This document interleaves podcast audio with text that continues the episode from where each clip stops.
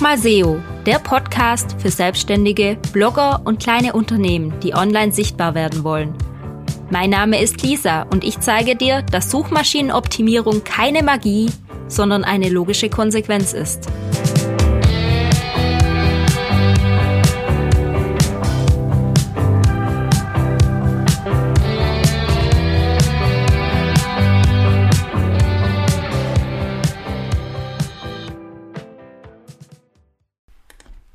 Hallo, ich grüße dich zu dieser neuen Podcast-Folge. Doch bevor ich mit dem Podcast beginne, mache ich jetzt erst noch mein Fläschchen auf, weil heute habe ich gedacht, ich brauche was richtig Kühles zum Trinken. Und dann war da so ein nettes alkoholfreies Bier bei mir im Kühlschrank im Gemüsefach. Also wir haben da eine Karotte und ganz viele Flaschen Bier und aber auch anderes. Und ja, das habe ich jetzt mal mitgebracht und Ha! Es hat sogar geploppt. Ähm, ja, das ist die Premiere, das erste Mal, dass ich ein alkoholfreies Bierchen im Podcast trinke. Aber ich find's authentisch. Und man hat ja auch Durst beim vielen Reden. Und heute habe ich ein Thema mitgebracht, wo ich wirklich viel rede und vielleicht auch um den heißen Brei rumrede. Mal schauen. Es geht um die Zukunft und was ich darüber denke. Konkret geht es um das Thema Gaio ich weiß nicht, ob man das so ausspricht. Es existiert noch nicht so wirklich. Aber bei mir ist es Gaio. Was ist Gaio? Woher habe ich's? Ich war letzte Woche auf der SEO Campix oder jetzt heißt sie nur noch Campix. Das ist eine Konferenz für SEOs und Content-Menschen.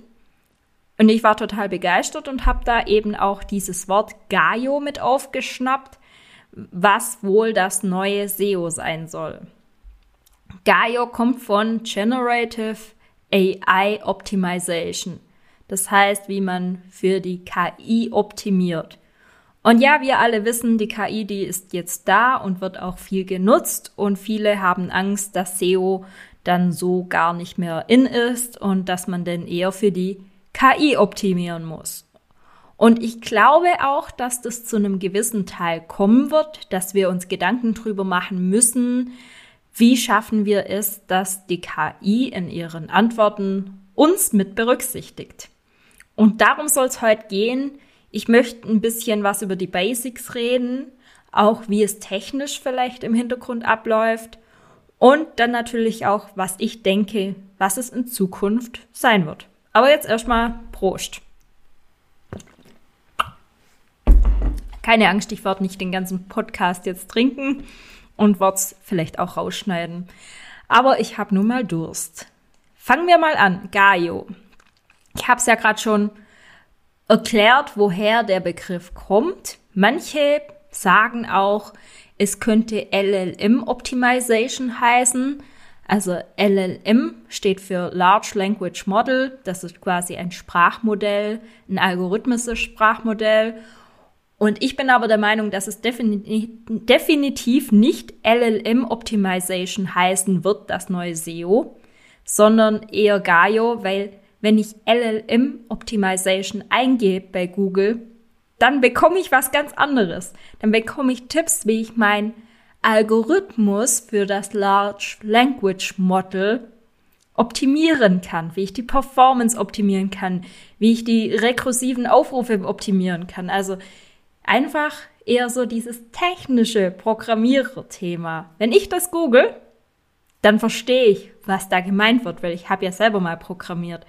Aber ich glaube nicht, dass es die Suchintention von denen erfüllt, die für die KI optimieren wollen. Also die ihren Content, ihre Inhalte für die KI optimieren wollen.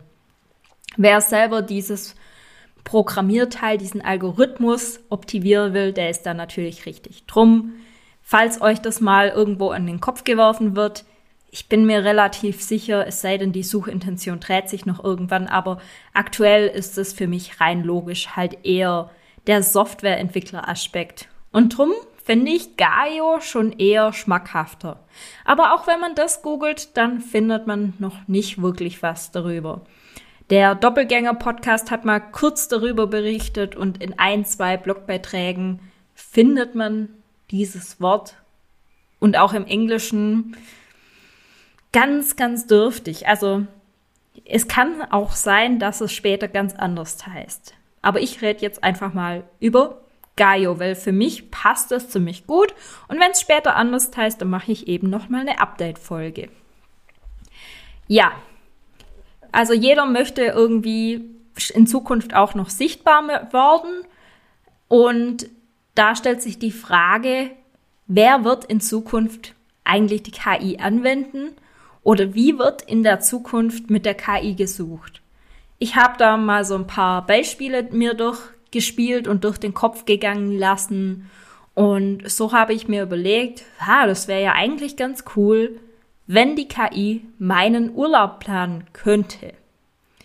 Weil wenn ich irgendwelche grafischen Urlaubstipps möchte, dann surfe ich so ein bisschen das Internet.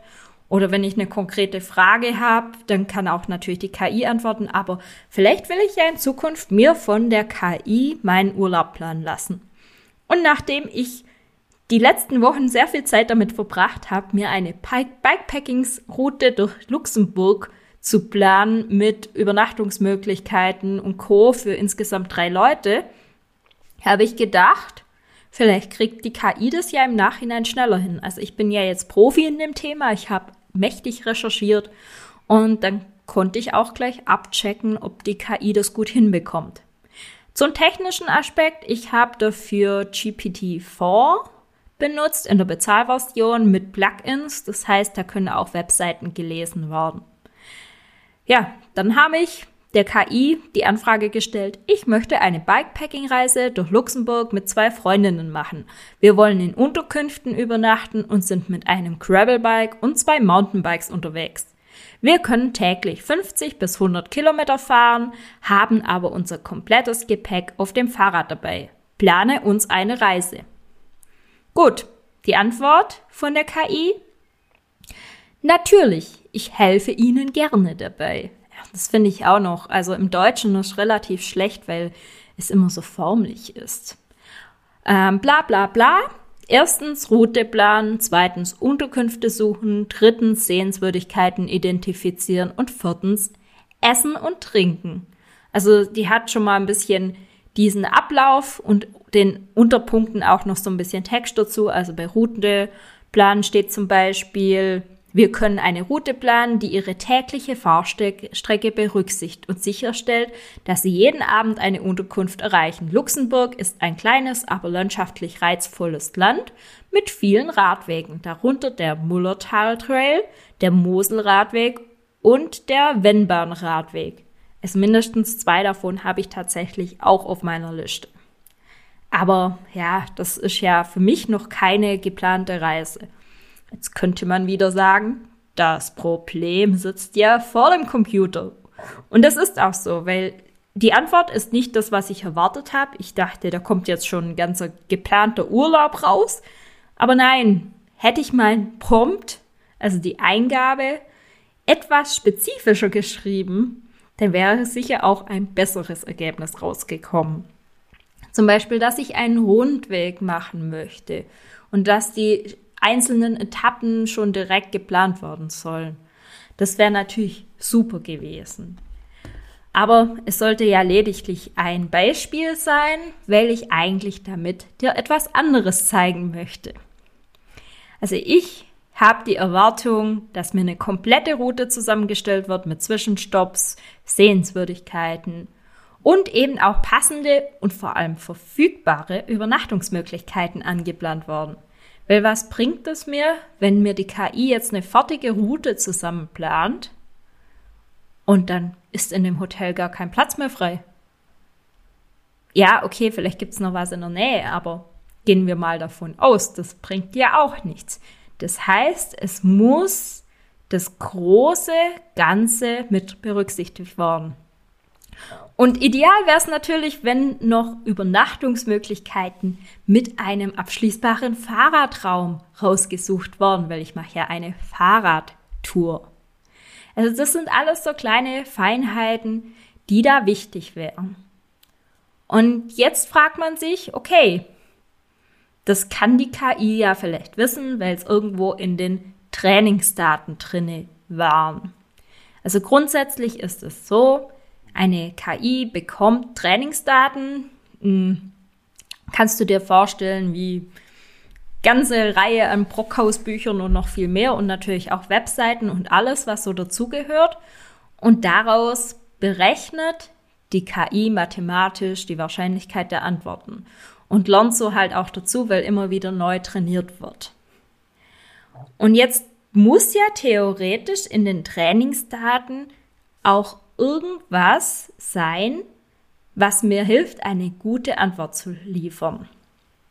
Und zwar gute, vorqualifizierte Antworten. Wenn jetzt in den Trainingsdaten zum Beispiel Rezession mit einfließen würden, von Hotels, wo Radfahrer die bewertet haben, oder Blogbeiträge, wo Blogger Reisen gemacht haben und über ihre persönlichen Erfahrungen berichten, dann würde bei mir auch etwas Gutes rauskommen.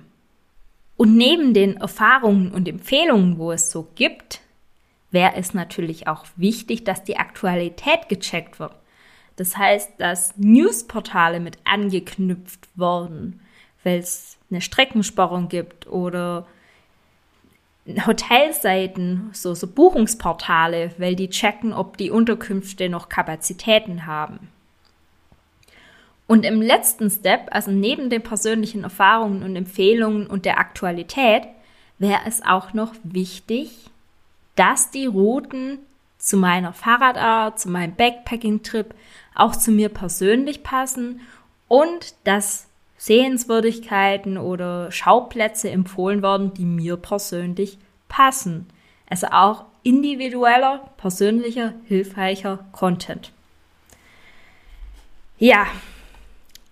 Und wenn ich das alles mal wieder verknüpfe, dann komme ich irgendwie auf SEO. Weil SEO heißt ja, gute, hilfreiche, aktuelle Inhalte zu schreiben und diese mit persönlichen Erfahrungen aufwerten. Und wenn man das macht, dann hat man meiner Meinung nach schon eine wunderbare Basis für Gaio. Jetzt ist es natürlich die Frage, wie macht man das? Muss man da was Spezielles beachten? Ich bin der Meinung, man sollte zukünftig sogar noch viel mehr SEO machen, um bei KIs letztendlich auch ausgespielt zu werden. Weil das hilft ja nichts, wenn jemand nach fahrradfreundlichen Hotels sucht und du hast aber auf deiner Website gar nicht stehen, dass du einen Fahrradkeller hast. Oder du hast auf deiner Website stehen, dass du einen Fahrradkeller hast, aber die Konkurrenz hat eben noch Bewertungen von Kunden, die sagen, der Fahrradkeller ist gut. Es ist das große Ganze und wichtig ist meiner Meinung nach in diesem Thema, dass du als Autorität bei deinem Thema angesehen wirst. Das heißt, wenn jemand fragt, Fahrradhotel in Luxemburg City, welches ist das Beste? Oder welches sind die drei besten? Dass dann von verschiedenen Stellen gesagt wird, das Hostel, ich weiß gerade nicht, wie es heißt, wo wir übernachten, aber das ist das Beste, weil das bietet sogar ein Fahrradguide mit an, das bietet Lunchpakete mit an und hat einen Fahrradkeller. Und es wird von ganz vielen Fahrradfahrern empfohlen.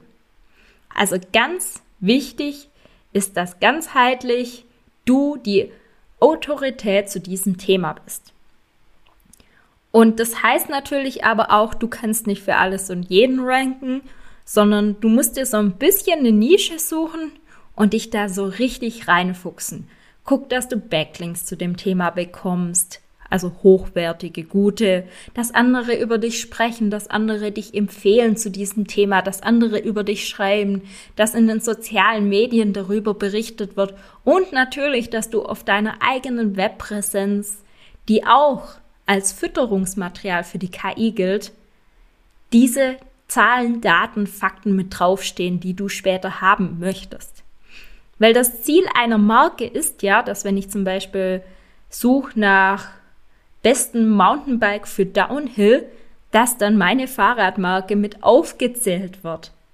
Da geht es dann nicht mehr drum, dass man ewig viele Testberichte durchliest, sondern da werden ja konkrete Vorschläge gemacht und du möchtest zu diesen konkreten Vorschlägen gehören. Und daher ist es gut, wenn man eine Autorität in dieser Nische ist. Ja, große Marken werden es da sicher leichter haben als kleine Marken, aber ich glaube auch die Kleinmarken können punkten und wer weiß, wie wir Nutzer eigentlich später mal suchen. Vielleicht suchen wir ja nur noch nach Geheimtipps. So, ich möchte wissen, was ist der Geheimtipp für ein Sportwaschmittel. Vielleicht kommen da dann ganz andere Ergebnisse raus, wie wenn ich sage, was ist das beliebteste Sportwaschmittel. Es kommt ja immer darauf an, wie gesucht wird. Und auch das finde ich noch relativ interessant, weil ich kann mir schon vorstellen, dass es genutzt wird. Aber ganz ehrlich, bei der Suchmaschine gibt man gerade ein bis zwei Wörter ein, gefühlt, und bekommt eine Antwort, weil man ja schon weiß, wie suchen. Und dieses Umgewöhnen, dass man jetzt plötzlich halbe Romane verfassen muss, um eine gute Antwort zu bekommen. Ich weiß nicht, ob das jeder macht. Klar, es ist eine nette Spielerei und aktuell ist der Hype da, aber ich weiß echt nicht, ob das in allen Themen, also in manchen Themen sicher, aber in allen Themen so zukunftsträchtig ist ja, vielleicht kann man da dann mit Spracheingabe arbeiten und den halben Roman erstmal aufzählen. Aber man hat eben auch keinen Vergleich. Und wir Menschen haben doch auch immer gerne eine Auswahl. Zumindest wenn ich Hotels suche, dann möchte ich wissen, was ist jetzt das Bessere? Und da waren sicher dann mehrere Ergebnisse präsentiert, aber hm, ich weiß nicht, ob das für alles so gilt. Also ich glaube, ich werde weiterhin noch meine Hotels bei Google suchen und mir Bewertungen durchlesen, mir Fotos anschauen, mir Berichte, Erfahrungen, Tipps durchlesen und mir das selber zusammenbauen. Aber falls es mal anders kommt, dann lasse ich es dich auf jeden Fall wissen. Ich bin gespannt, wohin sich das entwickelt, wie wir gut für KI optimieren können ich werde dich da auf dem Laufenden halten. Ich werde da sicher auch einige Experimente machen und hoffe, dass die Trainingsdaten immer besser werden, weil aktuell haben wir noch ziemlich schlechte oder lückenhafte Trainingsdaten und da kann dann alles Mögliche rauskommen. Aber ich glaube, wenn da eine gute Vorqualifizierung stattfindet, also Google hat ja gute vorqualifizierte Daten im Hintergrund, die auch gut geprüft wurden. Wenn sowas mit reinkommt und die noch recht aktuell sind, dann kann das gute Antworten liefern.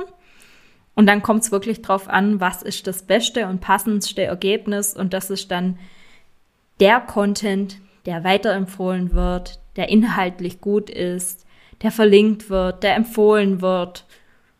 Und ja, wie gesagt, meine Theorie ist, wenn du auch bei der KI gefunden worden willst, dann achte auf die jetzigen Basics noch mehr als je.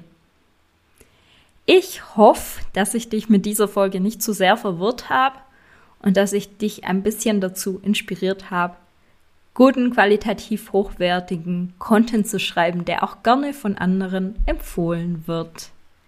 Ich wünsche dir noch einen schönen Tag und bis zum nächsten Mal. Deine Lisa.